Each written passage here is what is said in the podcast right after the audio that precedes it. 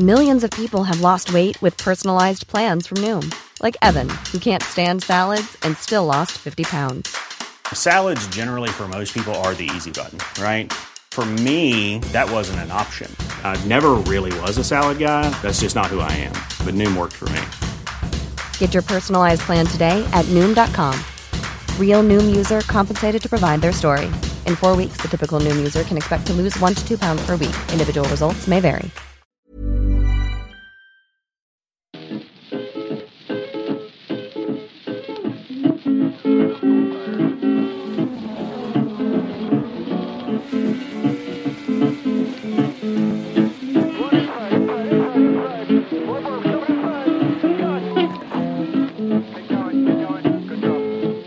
Said I know where my easy rider gone.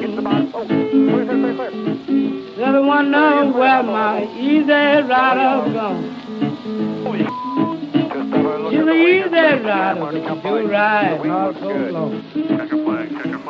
Hej kära lyssnare och hjärtligt välkomna till eh, Indiepodden avsnitt 41. Välkommen Jakob Fredriksson. Tack Ergej. Hur står det till? Jo tack, jo tack. Det, det står bra till. Det är lite pepp inför helgen som kommer. Och det kommer vi ha möjlighet att prata om idag. Ja, Eh, hur står det till själv? alltså jag har varit lite så här utslagen efter Indy 500. Så jag kanske inte var så fokuserad som jag brukar vara när jag kollade på Gateway förra, för två veckor sedan. Då. Eh, men men det, det, det är precis så här jag brukar vara så här i början av juni. Eh, Okej. direkt efter Indy 500, Monacos Grand Prix och sen så va- vaknar jag till liv igen när det är Le Mans. Och det är ju Le Mans nästa helg. Så, Just det. så det, det här känns på något sätt normalt, men det är ju, börjar ju bli höst utanför fönstret. Shit, det känns som du, du är omskakad alltså. Det har varit en tuff månad, men... eh, men Ja, normalt, ja, men det är ju fortfarande så här, oh. Efter Indy 500 så känns det ju lite tomt, men sen så när man kommer ihåg, ah, Le Mans alldeles strax, ja. eh, så vaknar man till liv igen. Men nu har vi också extra mycket fokus på Indycar och eh, ja, Gateway, det var, jag var lite sur över hur få omkörningar det var då. ja, det var ett ganska tråkigt lopp. Alltså. Ja, så... Men, Jag, jag såg inte det loppet faktiskt, utan jag lyssnade på det Just loppet. det, just det. Och det var ju, jag höll på, jag satt i bilen, höll på att köra till Stockholm.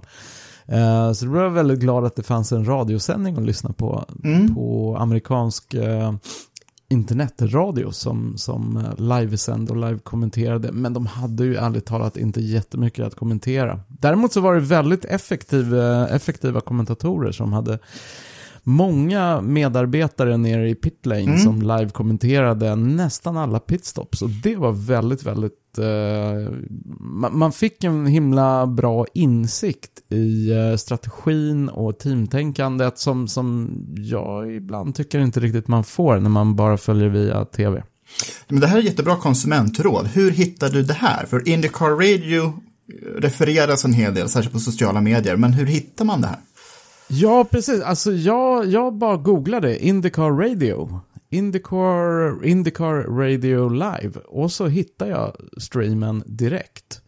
Eh, och det kostar ingenting. Man behöver inte signa upp någonstans. Utan det är bara att klicka på play-knappen och så strömmar ljudet. Det, det finns ett aber dock. Och det är extremt mycket reklam. Och det är väldigt amerikansk reklam. Extremt mycket förstås. amerikansk reklam. Eh, och dessutom, så här, till skillnad, okej, svensk reklam kan man ändå smälta sådär. Det, det kan vara, har man tur så är det någorlunda relevant för, för ens eget liv. Men så här, upprepade reklaminslag för amerikanska bilförsäkringsbolag och, och amerikansk skuldsanering kanske inte kändes helt hundra relevant. Men som sagt, det vägdes upp av otroligt kunniga kommentatorer och väldigt bra live-rapportering från, eh, från depån. Och ärligt talat, när det inte händer så, så sjukt mycket på banan som det var på, på det här racet så mycket av det intressanta som hände hände ju i depån. Så att jag, jag uppskattar det verkligen. Eh, den här erfarenheten. Ja, så det kan man ha i åtanke då ifall man är på en längre roadtrip som du var då, E4 norrut. Exakt, Eh, i mörker. Ja, den är inte kul. Men då kan man ju ha det där även om man missar se loppen live och så. Eh, Ja. Vi ska ju till Mid-Ohio den här helgen. Eh, Ja. Då blir vi uppskjutet i slutet av juli. Uh, snackar ju lite med Felix då, eh, men det blev ju uppsnack inför Indianapolis istället. Och eh, det här är ju en bana som han verkligen trivs på, inte bara för att det är en häftig road course, utan lite av sentimentala skäl, skäl som vi kom in på den gången. Det var här han körde sitt allra första Indycar-test då. Just det. Eh, om vi går bara igenom lite basic fakta om Mid-Ohio. Det är en ganska gammal bana, den byggdes 1962. Eh, första Indycar-loppet kördes 1980.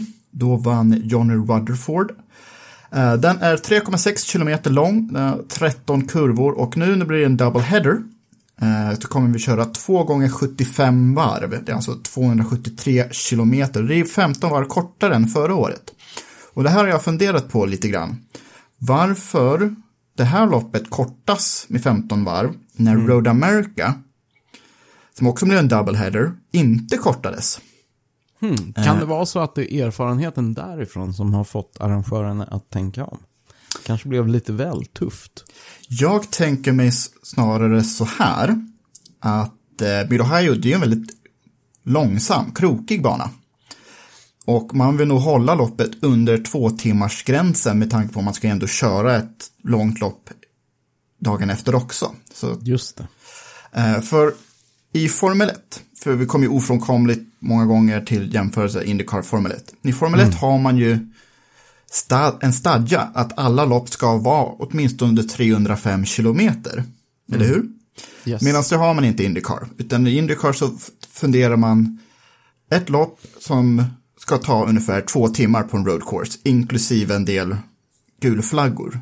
Eh, då blir det alltid, nästan oavsett om det är en stadsbana som Long Beach och Toronto som inte blir av i år, men där brukar man köra runt 250 kilometer. Och sen så kommer ju Road America som är en väldigt snabb road course där man kör ungefär 350 kilometer. Och eh, på en långsam road course som i Ohio och man vill kanske inte slita ut manskapet för mycket så kortar man ner eh, loppen, loppen då med 15 varv. Och eh, förra året när då Dixon vann för Felix då tog loppet en timme 45 minuter, alltså för de här 90 varven, och då var det inga som helst gulflaggor. Nu på Road America så var det ju en del gulflaggor, både lördag och söndagloppen. Och det loppet tog också en timme och 45 minuter, så man kom ungefär 80 kilometer längre på Road America. Eh, Okej. På de här två timmarna som ungefär har. Så det är därför jag tror att de här loppen har kortats en del jämfört med förra året. Det blir ju ändå en ganska rejäl utmaning för dem att köra de här två, två racen direkt på varandra så att säga. Så att, För det är ju en ganska fysiskt krävande bana. exakt. Eh, Det är ju inte långsamma kurvor vi snackar om, utan det är ju väldigt fly, böljande, upp, upp och ner. Eh, Ja, det händer väldigt mycket på den här Ja. banan hela tiden. På det sättet så är det verkligen en, en bana av sin tid. Som du nämnde att den byggdes redan 1962. Och då var det väl rätt vanligt att man byggde på det här spännande sättet. Ja, det, vi har ju inga hårnålar på banan riktigt. Vi har ju... Det är ingen tilkebana om man säger så. Nej, precis. Verkligen inte. Eh, Det finns ju den här berömda keyhole eh, i början av varvet och sen så har vi den här rätt udda layouten. Med, man startar eh, loppet på bakrakan ner mot kurva 4. Så då, när man kommer ut ur the keyhole så radar man upp sig och sen går starten ner eh, för den här banans så längsta raksträcka som dock har en liten kink mitt i sig. Eh, och där kan, där brukar det hända, brukar ofta hända att en del eh, framvingar ryker. Och sen så har man målgången då vid eh, depån. Man kan inte se start och mål för så är det ju inte här. Men omstarterna efter gulflaggor kommer då också ske vid mållinjen längs depån. Just det, det är lite märkligt. Någonting man inte är beredd på första gången det händer. Men vilka är, vilka är det som har varit starka på den här banan av de vi har i dagens fält? Vi, menar du vilken? Det var en ledande fråga. Ja, eh, de som har vunnit här tidigare är ju faktiskt Charlie Kimball. Han tog sin enda seger i karriären här 2013. Eh, Graham Ray har vunnit här, Simon Pagenaud, eh, Joseph Newgarden, Alexander Rossi, men värst av alla och håll i det nu, Scott Dixon har vunnit här hela sex gånger. Coolt. Så ja, det, det kanske inte är så överraskande å andra sidan. Ehm, Det är, det är nästan så här eh, Lewis Hamilton på Monza-nivå. Ja, med tanke på att ingen annan har vunnit här mer än en gång. Så... Ja. så Det är ingen dålig samling förare som har vunnit här. Nej. Ehm, Det är mästare nästan rakt igenom listan. Nej, inte Charlie Kimball, inte Graham Rahal och inte Alex Rossi. Okej, nej jag överdrev. Men Nej. det är ju det är liksom bra namn som har vunnit. Precis. Så att satsa pengar mot Scott Dixon den här gången, det är kanske lite naivt. Eh, I alla fall, det är en bana Menar där... du det? Ä- Även om man, även om man man har eh, så här ett gott öga till en kille från Värnamo. Eh, Ganassi-stallet är alltid starka här i alla fall, det är en sak som, som är säker. Du är en sån diplomat, Jakob. Ja, men eh, Alex Zanardi vann här för Ganassi. Eh, Montoya vann här för Ganassi och så vidare och så vidare. Så. I alla fall det är också en bana där kvalet kommer bli ganska viktigt. Eh, 13 gånger på de här 33 loppen som körts sedan 1980 har vinnaren startat från pole. I och för sig, 2014 vann Scott Dixon då från allra sista startplats efter att han fa- faktiskt kraschat på kvalet. Och sen Graham Rahal vann från 13 plats när han vann från 2015, så det går att köra om. Eh, Det tycker jag är en bra sak med den här banan. Om man har kört den här banan på typ iRacing eller någonting, då kan man känna igen sig att i det här krokiga partiet på banans baksida, man kan köra i väldigt olika spår där. Eh, För det liksom det öppnar ju upp för, för eh, omkörningar och spännande Mm. fighter. Och om vi tänker tillbaka på förra året, när Felix hade mycket nyare däck än vad Dixon hade, så såg man ju hur de tog väldigt olika spår i den här delen, och så var de nästan jämsides då över, över mållinjen. Just det. Så det går att köra om, men man måste vara ganska kreativ, om vi säger så, eh, i spårvalen så. Och det är ju mycket det man minns det här racet för från förra året. Det var Mm. just den här tvekampen mot slutet mellan, eh, mellan Felix och Dixon, eller hur? Ja, jag- jag grämer mig fortfarande lite, för det var så fantastiskt spännande, det loppet. En annan intressant faktabit om den här banan. Platsen för Porsches enda Indycar-seger faktiskt. Just det. Eh, Det är kanske inte så många som kommer ihåg det, men Porsche hade ju en Indycar-satsning i slutet på 80-talet som jag tror de eh, trodde att det skulle gå enklare eftersom Porsche hade då dominerat sportvagnsracing, särskilt i USA de senaste tio åren. Men Porsches enda Indycar-seger kom då, då med Theo Fabi på Mid-Ohio 1989. Där hade du, Porsche hade ju en, en väldigt eh, dominerande roll inom motorsport överhuvudtaget på 80-talet, eller hur? De var ju oerhört starka i Formel 1 under åtminstone ett par, tre säsongen där. I skarven, ja, mitten av 80-talet med, med sin fantastiska turbo, Tag, Tag Heuer turbo. Mm. Och sen så som du nämnde, de dominerade i sportvagnsracingen på båda sidor Atlanten, skulle Oh, jag ja. nog vilja påstå. Med sina fantastiska, fantastiska sportprototyper. Mm. Sportbilsprototyper. Så att de kanske trodde att det skulle bli enklare att slå sig in på den här superviktiga USA-marknaden än vad det visade sig bli. Mm. Eh, någonting man, man tänker tillbaka på, inte för att, inte för att nedvärdera Theo Fabi, han, han tog ju den här segern, men undrar hur man tänkte när man rekryterade just Theo Fabi till den satsningen. Jag tror att man tänkte att han hade trots allt lite erfarenhet från Indycar. Exakt. Eh, han körde ett par säsonger 83-84 och vann några lopp då. Då med eh, etablerade stall. Eh, med Jerry Forsyths stall ska det ha varit. Men Fabi ville ju alltid hellre köra Formel 1. Så han var ju inte hundra, han, var in, han satsade ju inte på Indycar helhjärtat. Nej, nej, och han hade väl någon säsong när han pendlade fram och tillbaka och försökte göra båda två, båda, båda serierna samtidigt och det gick väl kanske lite sådär. Ja. Men ja, han ställde sig bland Indycar-segrarna i alla fall. Han ju Ja, ja. vann ett handfull lopp.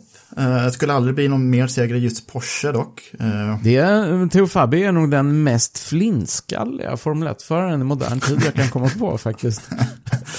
Nu när du har fått, fått mig in på Theo Fabi-minnen. Ja, Jag kommer jag kom inte ihåg honom i, i egna minnen, för han la ju av precis när jag liksom blev Ja. fem, sex år gammal. Så, så minns honom inte riktigt, men jag har det rätt i. Han ser alltid mycket äldre ut än vad han egentligen var. Han gör ju det och han, han hade ju den här, den här, jag är själv flinskallig så alla flinskalliga lyssnare, ta inte illa vid er. Jag försöker inte kliva någon på tårna.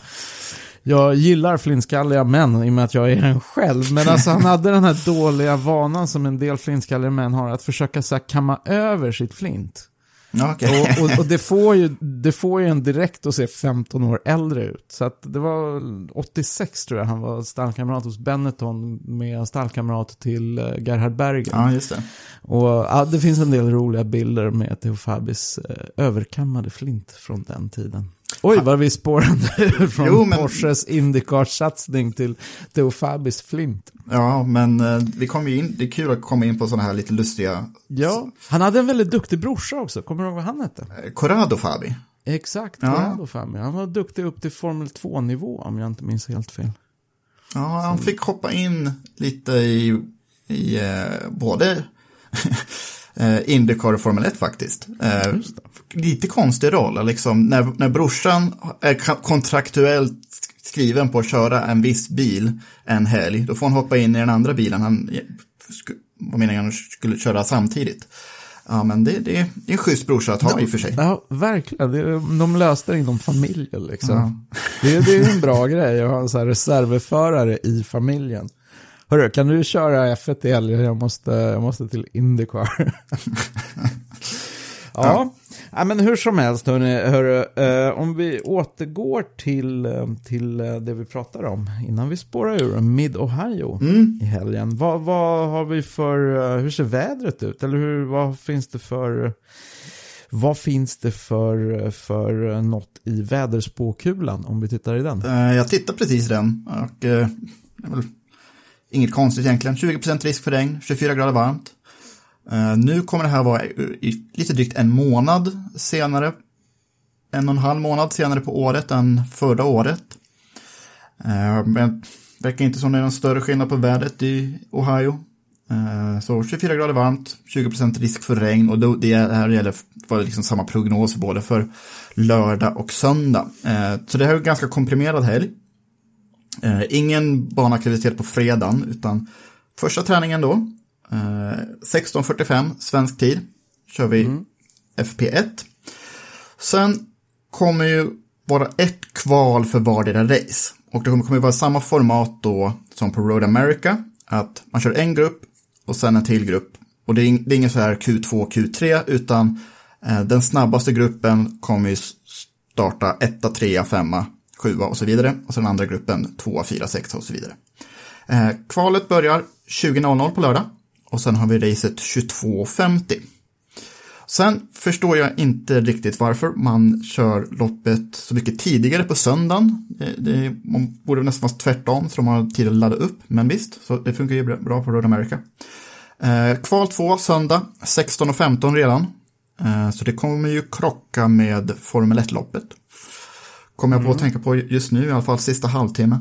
Just det. Och sen racet börjar 18.55 och det här är alltså grönflaggstider, inte när sändningarna på Indycar Radio, Viaplay, var man än kollar.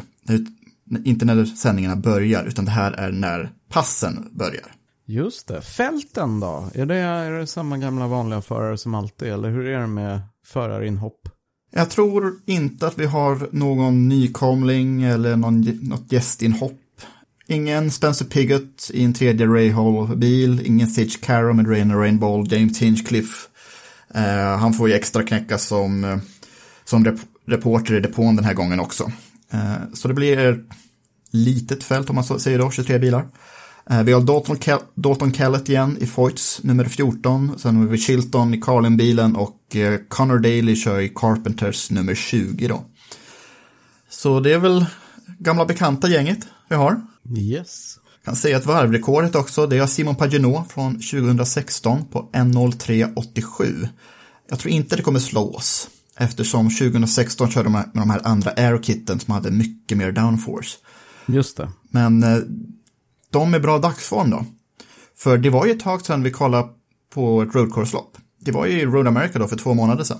Det var ju det och där blev det ju en, eh, det var ju en väldigt eh, fin form Felix Rosenqvist visade när han tog sin första Indycar-seger där. Så att en from förhoppning från min sida är ju att det vi kommer få se nu efter, efter ett antal eh, ovalrace är att Felix plockar upp formen ungefär där han släppte den. Sist det var road course.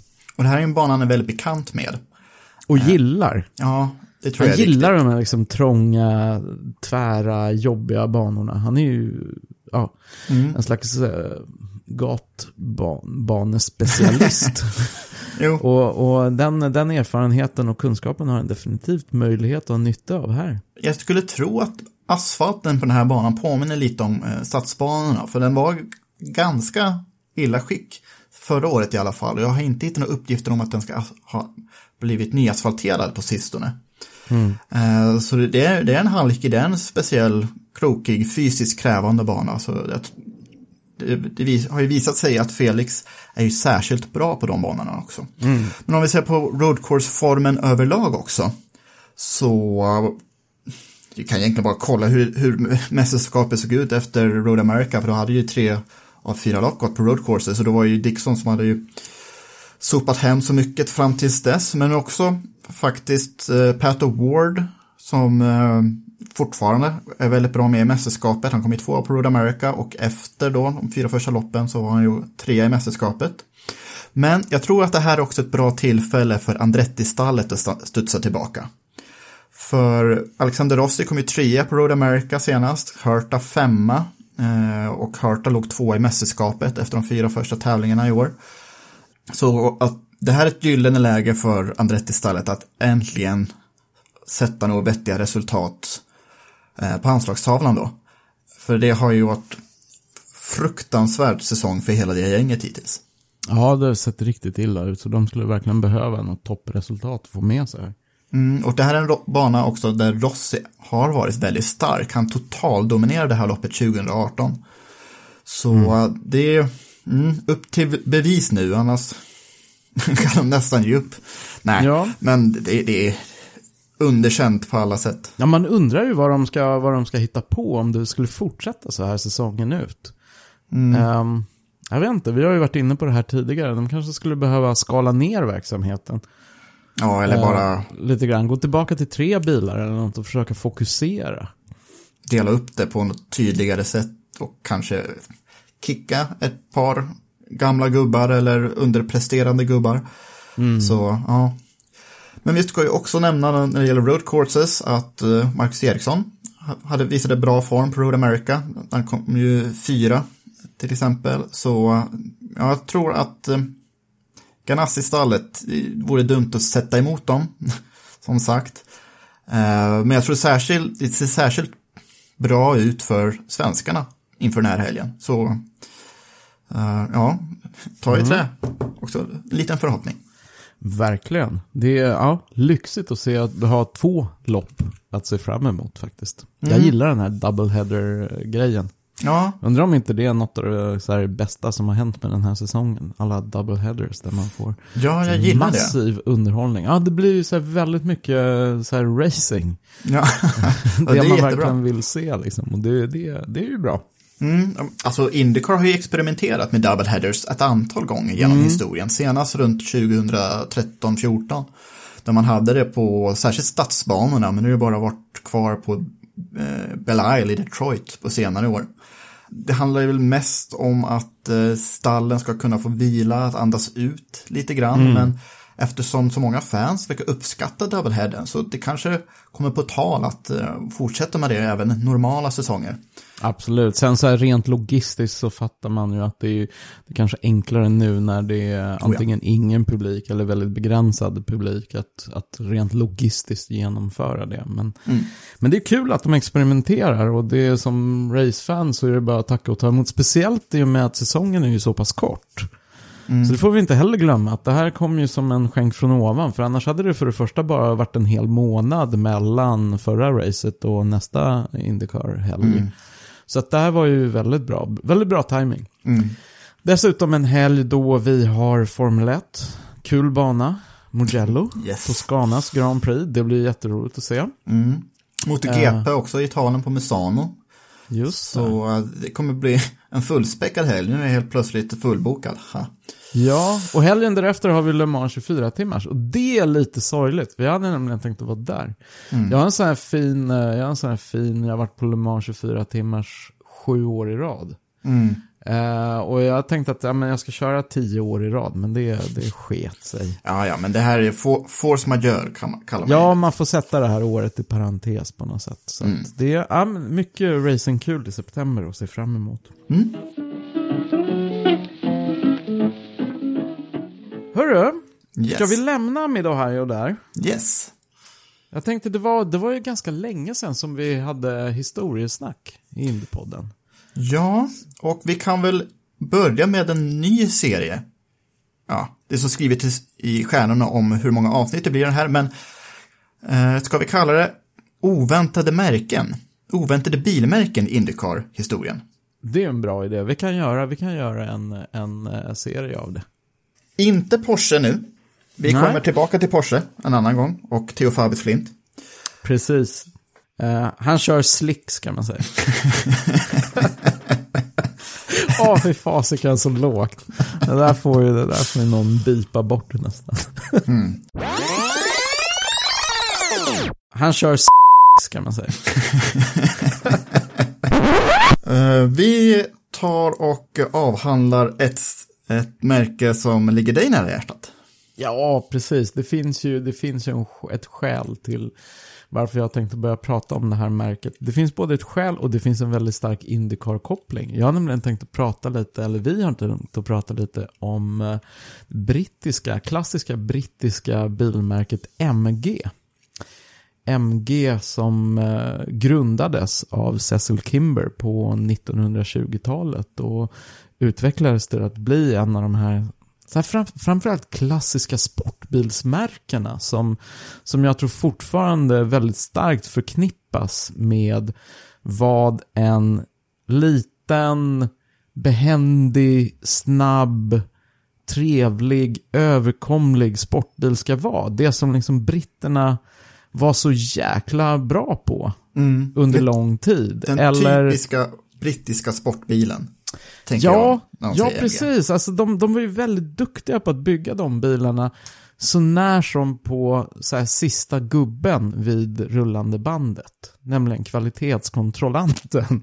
Mm. Det var väl där det, det ofta brast för britterna. Och det är väl Ja. kanske huvudorsaken till att, till att Mazda har tagit över liksom skulle jag vilja påstå, så här, rollen som den som bygger så här, världens bästa, enkla, överkomliga folksportbilar i MX5.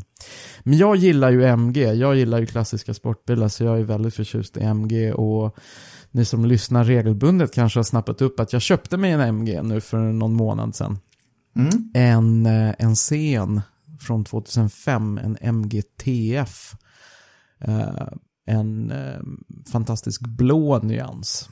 Eh, som jag länge har hållit ögonen på och velat ha. Och så hittade jag den bilen i Polen av alla ställen och plockade hem. Eh, och många av oss som gillar MG blir ju lite så här nördigt intresserade och jag har ju det här Indycar-intresset också så jag började, jag började göra lite efterforskningar kring det och upptäckte att det finns ju lite Indycar-kopplingar som jag hade. Någonstans i bakhuvudet, långt, långt, långt bak, att MG har ju faktiskt på sätt och vis varit där och, och nosat på Indycar. Så, så vi tänkte att vi, vi spinner på den tråden va? Mm. MG hade ju liksom, eller för, att- för att inte gå händelserna i förväg utan gå tillbaka till hur det började så redan från början så blev ju MG väldigt starkt förknippad med motorsport och man hade stora motorsportframgångar på, redan på 1930-talet. Alltså vi pratar förkrigsåren och sen även efter kriget så har man ju fortsatt att tävla i alla möjliga och omöjliga former. Så att MG har varit så här starkt kopplat till, till, till motorsport. Men det man i första hand inte brukar associera till det är ju den här Indycar-satsningen som, som gjordes på 60-talet. Ja, det som är så intressant med MG är, är ju att deras motorsportframgångar kom ju inte i Grand Prix-tävlingar, de hade inget Formel 1-stall eller så. Utan det här är ju ett kultmärke för de som kör på lite klubbnivå. Precis. Eh, för de entusiaster som inte eh, har så mycket pengar. Men det betyder Nej. ju att det är många som vill mycket, som känner väldigt starkt för det här märket. Och det var så också, om man förstår saken rätt, som gjorde att Eh, där MG, MG Liquid Suspension Special dök upp i Indy 500 på 60-talet. Precis, det var ju väldigt mycket tack vare några, eller nå, en enskild entusiast som älskade det här märket som, eh, som eh, var en av de allra första som började importera MG till USA och blev själv något av en herr MG på den amerikanska marknaden. Eh, det var en, en norsk-amerikansk affärsman som hette Kjell Kvale som jag tänkte återkomma till och prata lite mer om längre fram. Men men eh, låt oss kasta oss över, vi pratar så här mitten av 60-talet. Mm. Och eh, då dök den här bilen som sagt, MG Liquid Suspension Special upp. Och det är ju ett märkligt namn varför man döper en bil till Liquid Suspension Special. Och det hade ju att göra med att eh, hela idén, hela liksom filosofin kring bilen byggdes ju kring hur dess fjädringssystem var utformat. Mm. Och den hade ett väldigt speciellt fjädringssystem som var vätskebaserat. På, och liksom skilde sig från allting annat som fanns både på så gott som hela konsumentmarknaden men också på racerbanorna.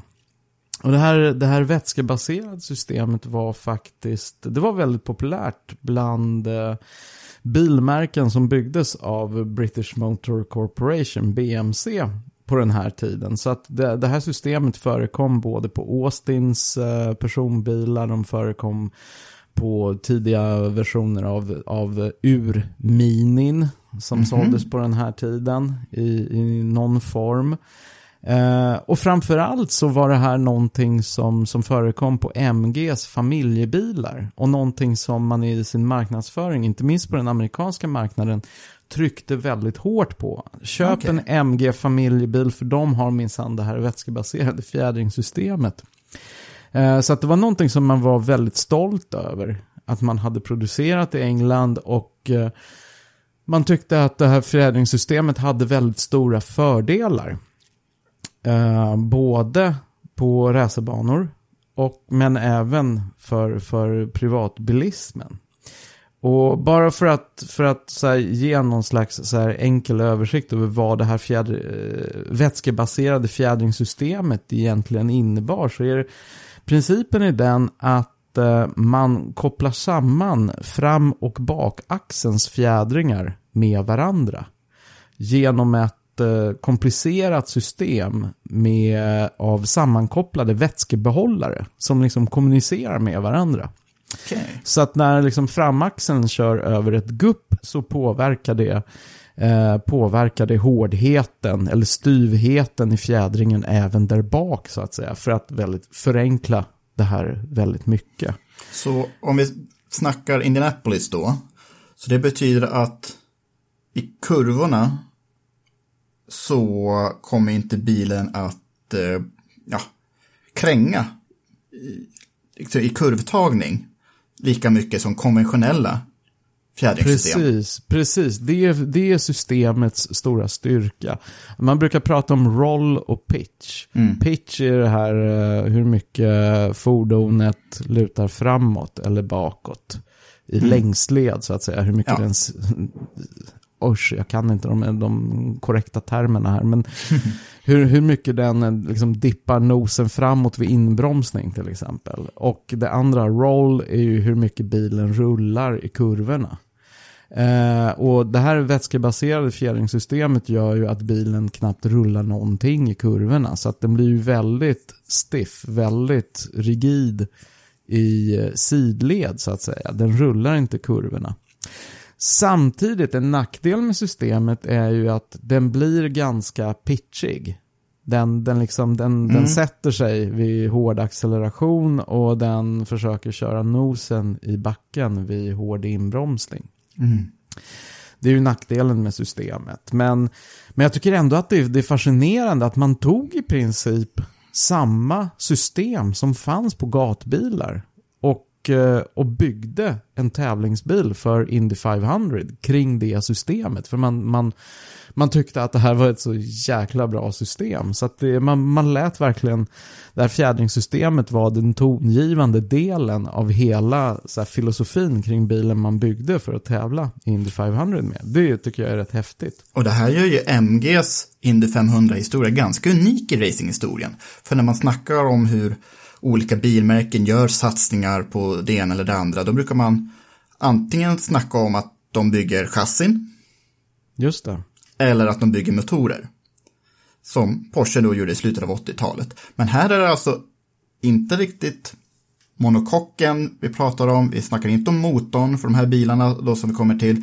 Eh, De hade Offenhauser-motorer som precis som alla andra hade vid den här tiden. Utan här är det ju fjädringssystemet som, det var, som var det innovativa och som var själva grejen med bilen. Just det, precis så kan man säga det. Och det är ju rätt unikt att man bygger en, en racingsatsning utifrån, utifrån just fjädringen. Och det här påminner, alltså om man tänker rent tekniskt så är ju lösningen påminner en del om Citroëns gashydrauliska system som Citroën har blivit väldigt kända för genom, genom eh, bilhistorien. Eh, vad jag kan fatta så var det här en mycket enklare konstruktion men princi- principerna var inte helt olika. Så att det, det fanns en... eh, Det, det blir ju väldigt bekväma bilar att åka i, om jag har förstått saken rätt, med, med det här vätskebaserade systemet. Precis som Citroëns ga, gashydrauliska system var väldigt populärt för att eh, bilarna var helt enkelt väldigt bekväma att, eh, att åka i. Men då kan man ju fråga sig, hur kom det sig att det här överhuvudtaget blev av och blev en Indycar-satsning i mitten av 60-talet? Och då är vi tillbaka hos den här, eh, den här eh, norsk-amerikanska affärsmannen Kjell Kvale. Hur uttalar man det på amerikanska då? Shell Quail. Mycket bra fråga. Kjell Quail. Ja, Kjell alltså, det är inte helt självklart hur man uttalar det på, på amerikanska. Jag vet inte om vi kan, vi kan ta in någon expertis här. Någon Ja, som- vi får nog prata med någon som har kört de här bilarna. För de här bilarna finns kvar eh, Ja. i, i USA och de körs lite på så historiska eh, evenemang och så. Men vet du, eh, Jakob, vet du om alla tre finns kvar? För det byggdes bara tre exemplar va? Det vet jag inte, men jag har sett moderna bi- bilar på åtminstone två, tror jag. Ja. Vi, vi får återkomma till det, vi får forska upp saken. Ja. Herr Quayle finns dock inte kvar. Han gick ur tiden eh, 94 år gammal eh, 2013.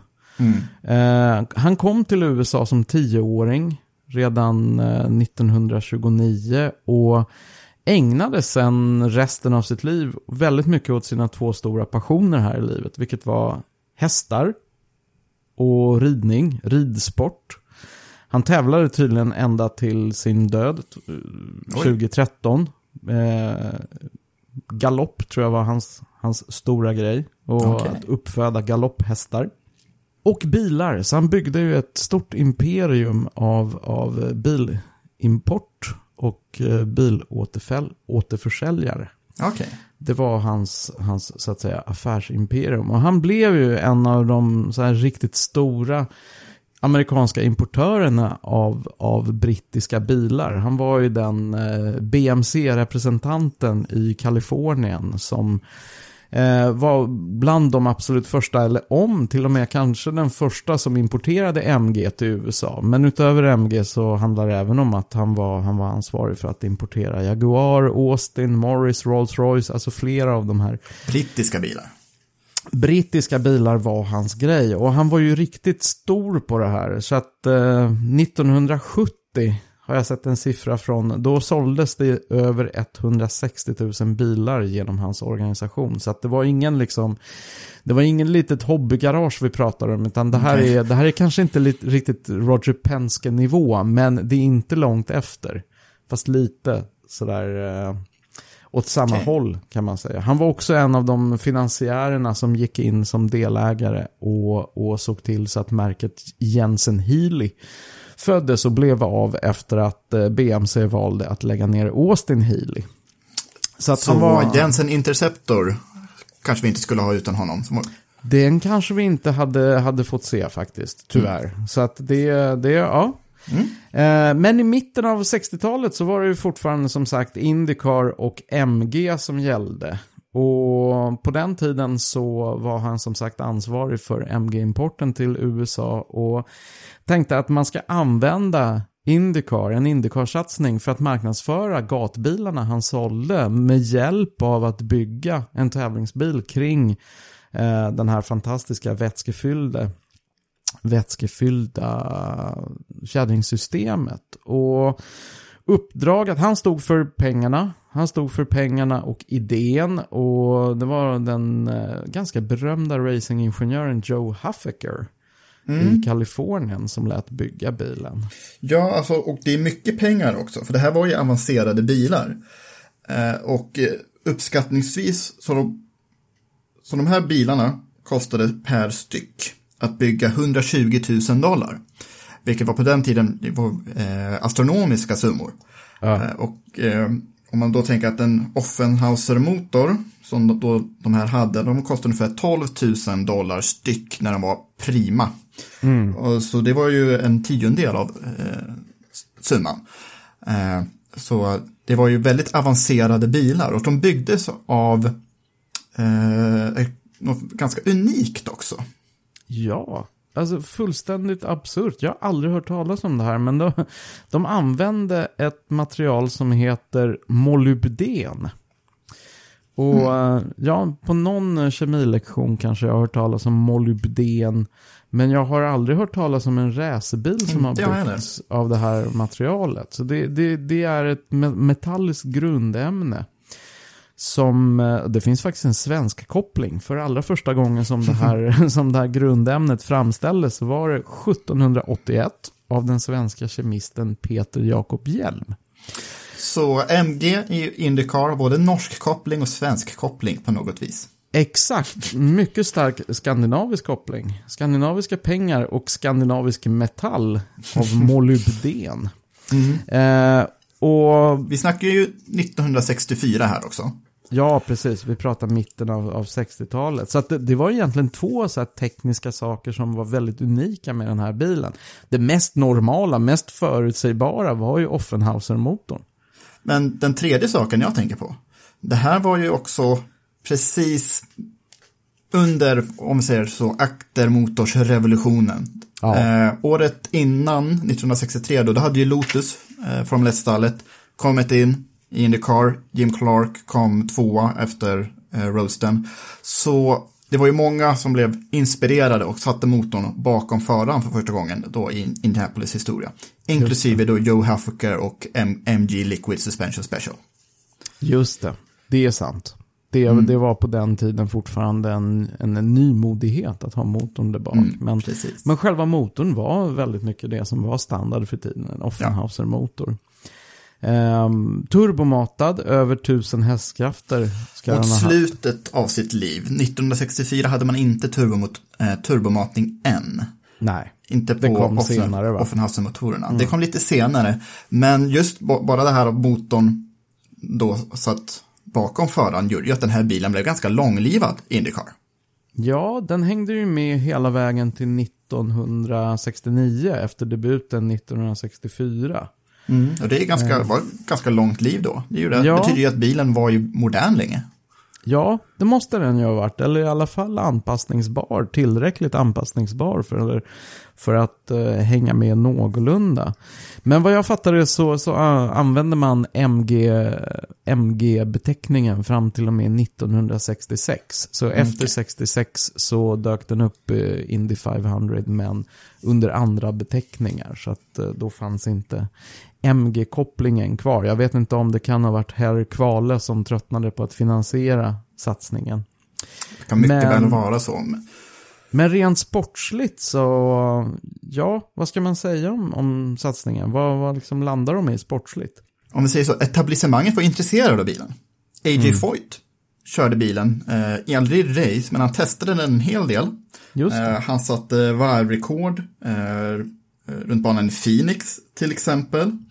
Eh, ha- han ska ha beställt en av de här bilarna själv, då för massa pengar, eh, till just Indy 500 1964. Men han, Foyt, litade liksom inte fullt ut utan Foyt var ju ganska gammaldags så han eh, körde loppet i sin gamla Roadster och han vann ju loppet, eh, sista Roadster-segern på Indianapolis. Och eh, 1964 års Indy 500 är ju ganska ökänt i historien.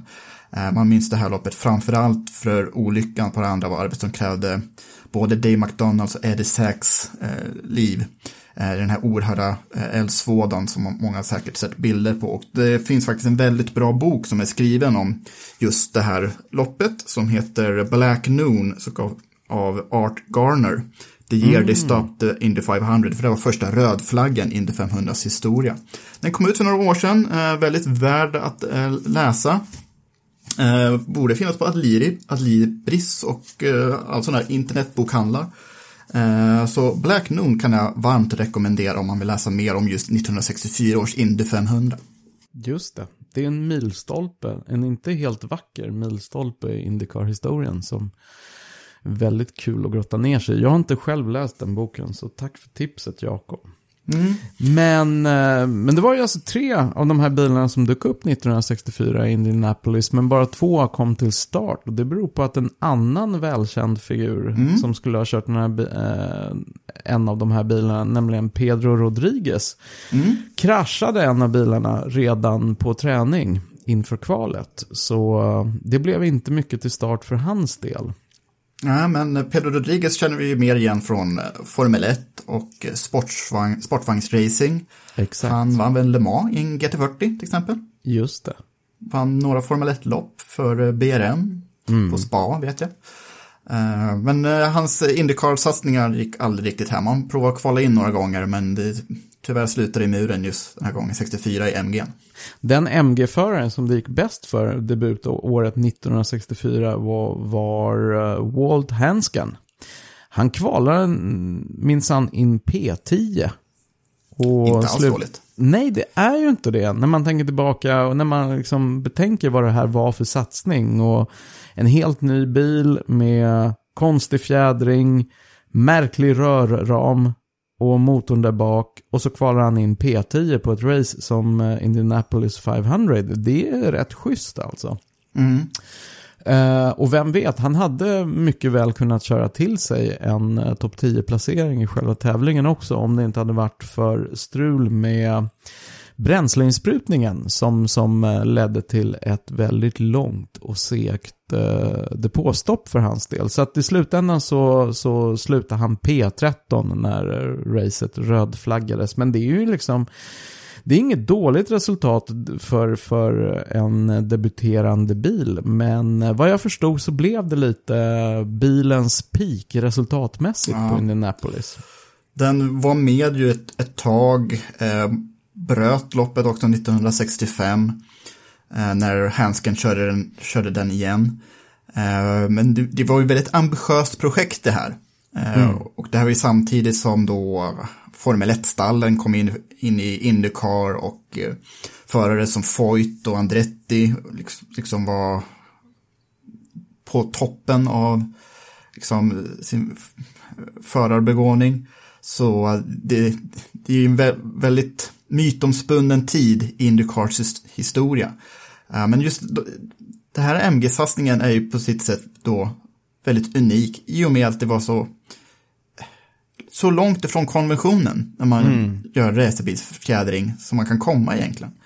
Väldigt så här eh, en, en frisk fläkt sett från mm. dagens perspektiv där allt är så svårt och omständligt och och den här typen av satsningar kräver liksom enorma resurser på alla sätt och vis. Okej, nu, nu var det här väl stor, väldigt stora resurser med, med dåtidens mått mätt, mm. men ändå rätt häftigt att man kan dyka upp i ett sånt här race med en sån, sån nymodig konstruktion och mer eller mindre chansa på att ja, men testa och se om det här kan gå, gå vägen.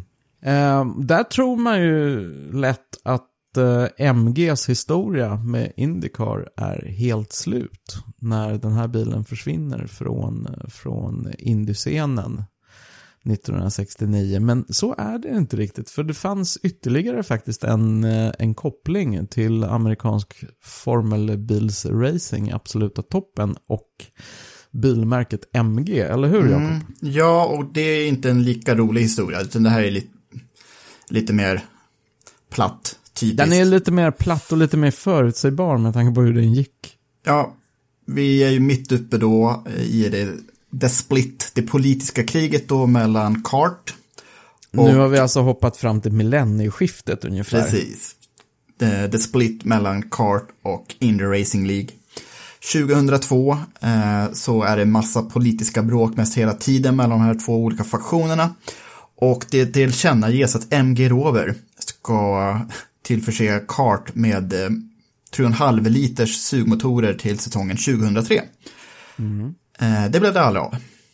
Nej, men man slog på riktigt stort. Jättelik presskonferens och alla MG-toppar på plats i USA och, och eh, alltså det här pre presenterades verkligen med liksom buller och bång. Nu, nu jäklar ska MG ta Indycar-världen med häpnad. Och man var tillsammans med eh, John Judd, den här legendariska motorkonstruktören mm. som är chef för Engine Developments Limited. Som även haft eh, motorer i ja, i princip allt ja. på fyra hjul, även Formel 1, sportvagnsracing. Alltså det, det, finns väl inte någon klass som inte har haft någon Judd-motor vid något tillfälle. Ja. Så att i praktiken var det väl Judd som skulle bygga motorerna, men, äh, men de skulle definitivt vara MG-badgade. Mm. Men varför? ja, det kan man ju fråga sig. Och man var beredd på att, på att upp, förse uppemot tio team med, med motorer. Sen kan man naturligtvis fråga sig varför. För vid det här laget så, alltså själva moderbolaget MG stod ju redan på, på väldigt skakiga ekonomiska grunder början av 2000-talet. Alltså, det var det jag tänkte, liksom, var in, dog inte Rover där någonstans? Alltså, Rover gick i graven i våren, eller så här, brittiska Rover gick i graven eh, i början av 2005. Ja, så det, det var därför var... jag ville ha en 2005 eh, när jag köpte bil. För det är ja, liksom okay. sista årsmodellen som tillverkades under brittiskt ägarskap.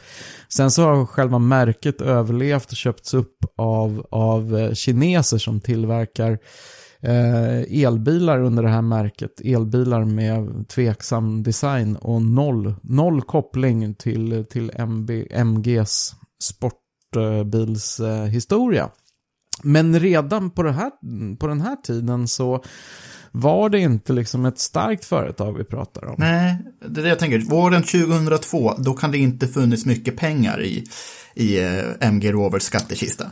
Det kan inte ha gjort det rimligtvis. Det kan inte ha gjort det. Alltså några år tidigare hade ju BMW släppt kontrollen över företaget och det hade återblivit brittiskt efter ett antal år under BMW, ägarskap och BMW-kontroll. Men, men det var ju inte något, eh, det var inte något så att säga lycklig självständighet från Rowers sida utan man hade rätt stora ekonomiska problem och man hade problem med en föråldrad eh, bilflotta och och sådär. Så även om man producerade en del bilar som, som eh, var relativt framgångsrika i sina segment så, och, och som vi som gillar engelska bilar gillar för att de, är, de har någon slags själ. Men alltså marknadsmässigt så, så hade de det rätt tufft. Så varför man i det läget, när man dessutom dessutom inte har fattat beslut om att man vill in på den amerikanska marknaden, varför man då bestämmer sig för att det verkar rimligt att börja tillverka Indycar-motorer tillsammans med John Judd,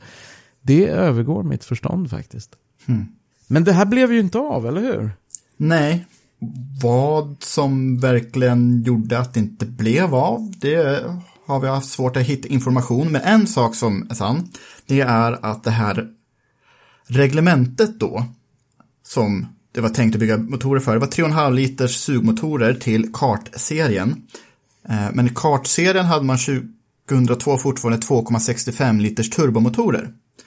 Eh, de här turbomotorerna övergav man aldrig. Eh, IRL dock, som hade i och för sig Indy 500, som var det starka mästerskapet på den här tiden. De hade 3,5 liters sugmotorer. Men ja, MG MGs ljudmotorer då, de hamnade inte i Indy Racing League heller, utan det är sannolikt att bristen på pengar, bristen på USA-satsning och politik inom Indycar-sporten som gjorde att eh, det här eh, aldrig komma av stapeln. Då.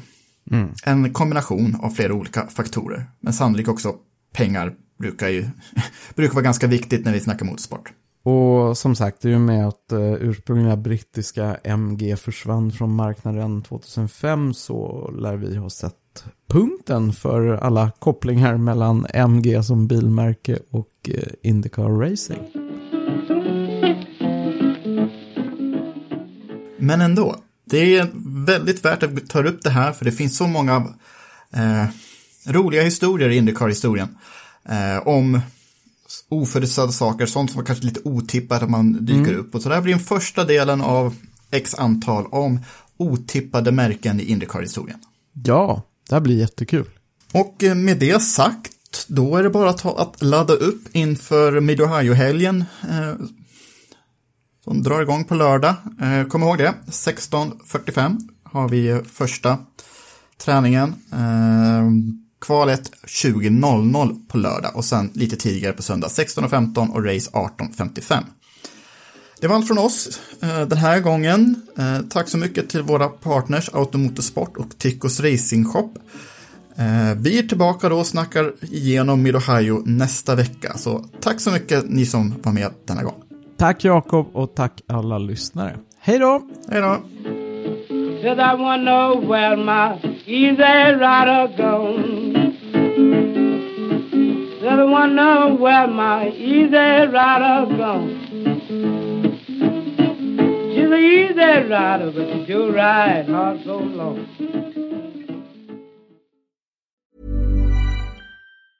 Hey, it's Paige DeSorbo from Giggly Squad. High quality fashion without the price tag. Say hello to Quince.